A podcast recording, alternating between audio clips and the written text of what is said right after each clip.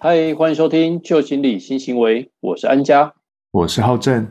你是否生活压力大又无处可宣泄呢？想邀请你来听听旧心理新行为，我们为你说出压力与焦虑，希望能够帮助你找回人生的自主权。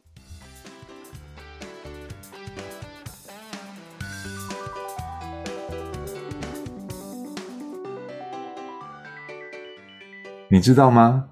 当我们面对挑战或不熟悉的人事物时，如果你容易紧张、焦虑或感到恐惧，有些时候并非这些外在的挑战或事件所导致的。哎，嗯，所以这次的主题哦，想跟各位来讨论一下，你有没有思考过，你的大脑自动导航啊，它设定究竟正确吗？嗯，因为我们刚刚有谈到了，如果容易对外在的事物容易紧张、焦虑。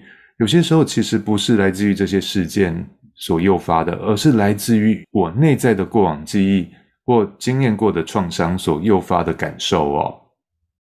这些内在的过往记忆或经验过的创伤，常见于幼儿成长阶段哦。当创伤不断的累积且重复的面临创伤经验的时候。这些典型的创伤模式，就是来自于童年的时候受到虐待或者情感被忽视等的状态所导致而成的哦。哦，情感忽视啊，这情感忽视比较特别一点呢，可不可以请浩子这边帮我们多做一些描述啊？嗯，什么是情感忽视哦？情感忽视它指的是说，第一种状况叫做情感断裂，就突然失去了跟某位亲人或朋友的连结哦。举例来讲，说像我们在幼儿期间，可能在幼儿园、幼稚园，可能就是老师在学校会要求我们做劳作啊、画图啊，然后给母亲节当母亲节的礼物。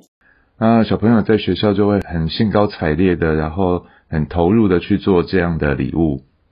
然后回家之后就想把成品跟成果拿回去献给母亲，表达我对母亲的感谢跟爱意哦。嗯，但是回来之后却受到妈妈的指责。你在学校好好读书不读书？你在做这些在干嘛？哦，那让我们产生了所谓的情感断裂的状态。我我我觉得，嗯，我好不容易有一个很成就的东西要跟你分享，那你怎么没有赞美我之外还指责我？那我无法理解为什么是这种情绪跟这种反应。嗯嗯，听起来就像是情绪没有被承接住嘛。嗯嗯，那接下来呢，它其实也会造成了另外一种叫做情绪冲击哦。情绪冲击就是我们刚刚有谈到的，就是其实受到他人不良的情绪对待的时候，都会形成创伤跟痛苦的感觉与感受，然后造成了我们的记忆深处就会对这种痛苦的感觉与感受，就是埋下了种子。嗯，那就像刚刚讲的说，哎，其实我们都会有一种预期心理。像举个另外一个例子来讲说，像我们小时候考试，我们好不容易考了第二名，哇，全班第二名的成绩，都会觉得好开心哦，拿回家要跟爸爸分享。然后拿回家之后，本来觉得这是我好不容易得来的成就感，要跟爸爸分享一番，应该可以得到赞美，却受到的不是赞美，而是斥责。呃，就是说你为什么不小心一点？为什么不细心一点？你仔细再检查一下，你是不是就可以考一百分了？为什么连这种低级错误你都在犯？那我们当下就会觉得啊，嗯，所以我我连考第二名这么荣耀的事情，对，在你的眼里都没有那么重要。那我的努力到底算什么？其实我的情绪就受到一种很强烈的冲击感哦。嗯嗯嗯。其实我们在研究的过程当中啊，像安家，我们也常常在上课的时候有分享到一个叫 PTSD 哦，叫创伤后压力症候群。嗯嗯。那我们在研究的过程也有读到一些关于另外一个比较复杂的，叫做复杂性创伤后压力症候群的相关报道哦。那可以请安家跟各位听众朋友分享一下呢？好，OK 哦，我这边呢先 echo 一下前面浩正所提的，哦这个呢是由于啊每个人在成长阶段不断的累积创伤，而且重复面临这个创伤经验所导致哦。那其中呢这个童年时期啊受虐待或者是情感被忽视哦，是最为典型的创伤模式哦。所以上述这些原因呢都有可能会导致复杂性创伤压力症候群。那这个症候群呢有以下三个特性哦。第一点就是在长期被否定啊所产生的阴影之下。他会觉得难以脱离，或者是无法脱离的关系当中啊，受到长期或重复的创伤。那第二点呢，就是在反复经历的画面跟噩梦之间重复的出现。这个有有一个词哦，就叫做 flashback，可能呢会用做噩梦的模式啊，或者是脑中不断回忆起当时的情境，让自己不自主的反应经历创伤哦。哦，做这一点非常的辛苦哦。Flashback 其实就是它不不管是在复杂性创伤后压力症候群，还是在一般的 PTSD，对，也是它无法自愈的原因。因为创伤后压力症候群它是一种无法自愈性的情绪性疾病哦，它没有办法随着时间过去自己就会疗愈，就是因为来自于 Flashback，它会一直不断的反复播放，因为它是植入到潜意识当中，然后一直不断像按下 Replay 键，一直放一直放的感觉哦。那其实哦，针对这个第二点，flashback，我们经常在上课的时候讲到一个很关键的核心呢，就是我们要先能够接纳自己那个当下不断出现的情境，跟去接纳那个当下的自己。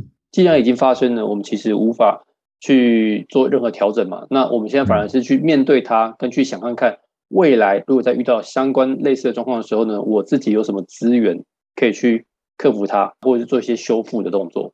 OK。好，那我们再拉回来喽。刚刚啊，我有讲有三点嘛，再过来呢，第三点呢，就是偏差或者讨好的行为哦。这个呢会出现不适当的行为哦，里面会有包含哪些呢？会有包含叛逆啊、权力斗争跟检居啊。大家应该有听过检居族吧？就会想要去过度的讨好他人呢。那自我防卫机制当中的这个反向作用就是这样现象哦。这个反向作用呢很好理解。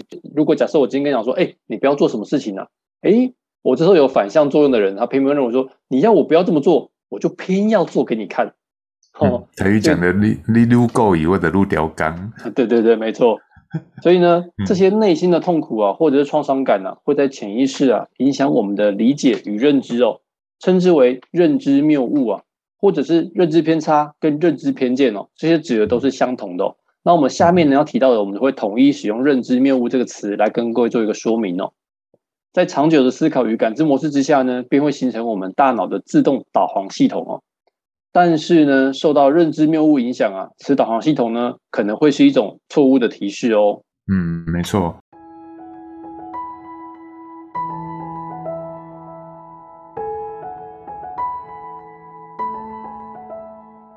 综合上述案家所谈到的哦。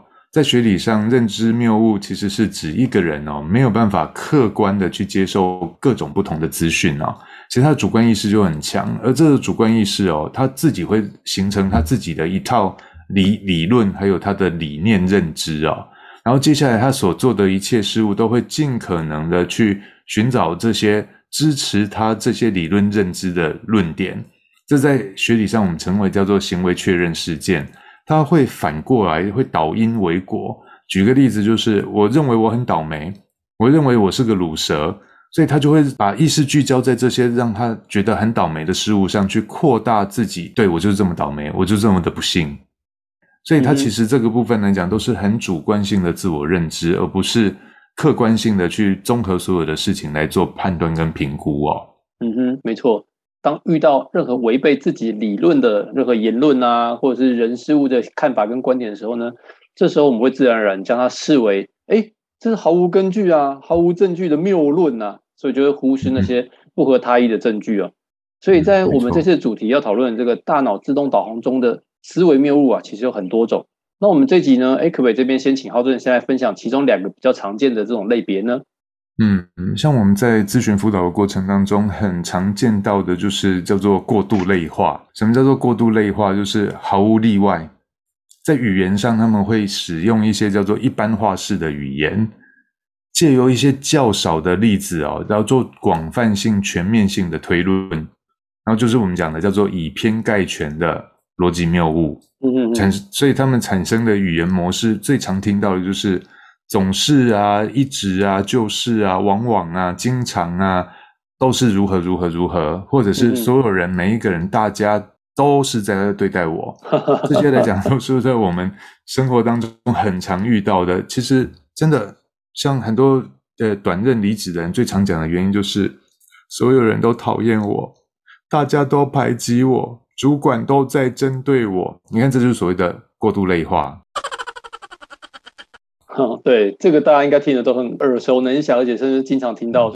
就像是有新人呢，在工作初期不顺遂的时候，对他人 murmur 跟抱怨说：“哎，我一直都在给别人添麻烦，什么都做不好。”哦，其实哦，这个就是一种过度类化情节哦。思考一下，在这个例子当中啊，那它真正的真相跟事实个别是什么呢？哎，虽然你在工作初期啊还没有得心应手，但是其实没有一直给别人添麻烦呢，并非全部都做不好啊。所以呢，我们甚至可以跟新人讲说，新人呢难免在初期都需要适应期跟调试期啊，所以共同来检视一下，在你的日常跟想法与反应当中，有没有过度的内化情节呢？过度内化其实包含了有一种心理状态哦，叫受害者意识。其实各位可以在言语当中哦，言论当中，用词用字当中，其实都可以去觉察一下自己哦。我们如果常常会有这样的语言模式在的时候，其实都会把自己搬进一种角色，叫做受害者。你就把别人都强迫推到了加害者的地位去了，这也会造成人际关系的冲突哦，跟我们的彼此之间的压迫感哦。OK。行，那这边浩子可以再帮我们分享第二种类型吗？嗯，第二种类型来讲的话，就是我们讲的叫做选择性摘要。嗯，什么叫选择性摘要？就是我们内在来讲，其实有一个过滤器啊，叫做心智过滤器，它会自动选择性的去解释，就我们常听到的叫做断章取义啊，就挑自己想听的，挑自己想看的资讯，其他对自己不利的东西，全部都把它否定掉，都视而不见。多半只记住了不愉快、失败还有缺点，并戴上了一些负面的有色眼镜去评估人事物哦。嗯嗯嗯，就我曾经看过，我在工作上有一些伙伴啊，他在工作的时候啊，哎，主管要交代他来办理一场这种跨部门的大型会议，那整体的会议参与过程呢，同仁跟主管都会满意哦。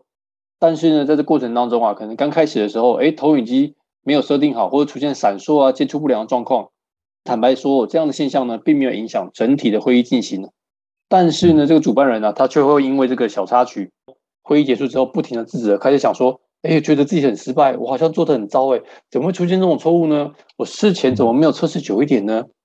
那当别人问他说：“哎，今天这个活动终于结束，哎，你办的如何？看你之前准备很久，哎，哦，那我就看到这个同事，他讲说：糟透了，办的很糟糕。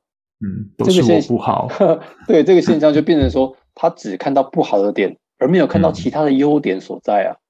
嗯，这个其实来讲的话，就会附加上两种状态哦，就是一个叫做读心术，都会觉得自己拥有读心术的能力哦，就 mind reading，他会去揣测他人的心思。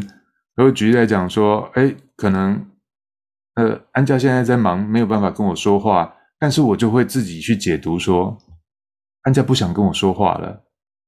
所以他不喜欢我了，就会自动发展这样的小剧场出来。对，直接就快速的进入到结论，觉得我已经读取到对方的想法了。但实际上来讲，有可能安家正在忙，或者可他刚好没听到，但是他也没有去验证，他会认为自己认知是正确的，就是我们讲的选择性摘要的一种。嗯哼，这个读心术这部分哦，我稍微做个补充哦，像我最近上课哦，我会跟我们的学员分享一个小短片。这个小短片呢，我口述一下它大概的故事哦。就是呢，爸爸带着一个女儿去公园玩这些游乐设施，玩完之后呢，爸爸告诉女儿说：“哎，来来来，我们到旁边休息一下，这是我们的点心时间喽。”那这时候爸爸就拿出了两颗苹果，然后问女儿说：“哎，你想要吃哪一颗苹果啊？”哇，这时候女儿就把两颗苹果接过去，要准备吃了。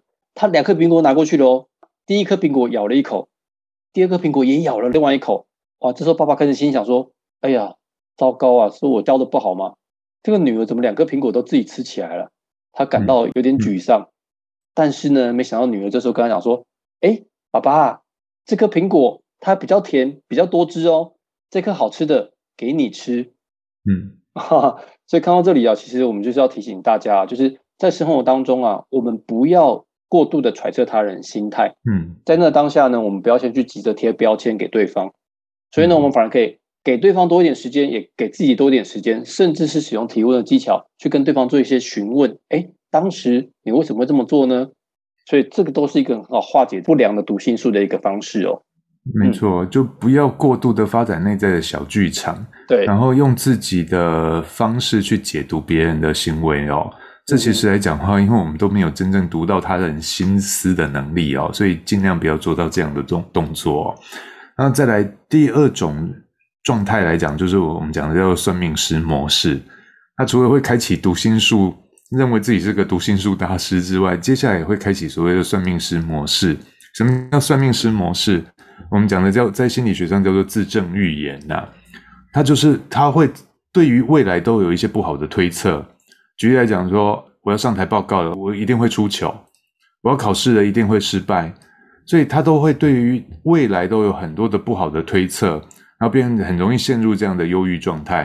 然后自证预言来讲的话，其实就刚刚刚有谈到了行为确认事件是一样的概念。嗯嗯。当我预言我一定会失败的时候，他就会去佐证曾经失败的一些例子，来论证自己说，对我一定没办法成功。你看我之前就怎么样了，我上一次就怎么样了，那所以我接下来一定跟上次跟之前一样，不会改变的。所以这些来讲的话，都是我们常见的思维谬误啊。嗯，然后上面谈的这些例子哦，都是在我们生活当中、生命当中比较经常出现的状况。那如果想要更深入理解心理如何影响到我们的思维，那我们的思维如何左右到我们的行为，行为的结果又如何再度反馈影响到我们的心理哦？欢迎一同在七月九号跟七月二十三号星期六早上哦。会由我们 SRGI 管理顾问工作室跟治理管理顾问股份有限公司共同合办推出了一个线上直播课程哦。刚刚浩正所提到这个课程资讯呢，连姐啊可以在下方资讯栏中找到哦。而第一节课程呢，在六月二十六号之前完成报名哦，就可以享有早鸟九折优惠价哦。如果要重新调整我们大脑的自动导航，也欢迎一同来参与我们这样课程，或继续关注我们的相关资讯与连结哦。那对于我们的节目，也请不吝给予我们五星评价与鼓励哦。未来啊，我们将持续分享更多的生活案例、技巧跟有趣的议题哦。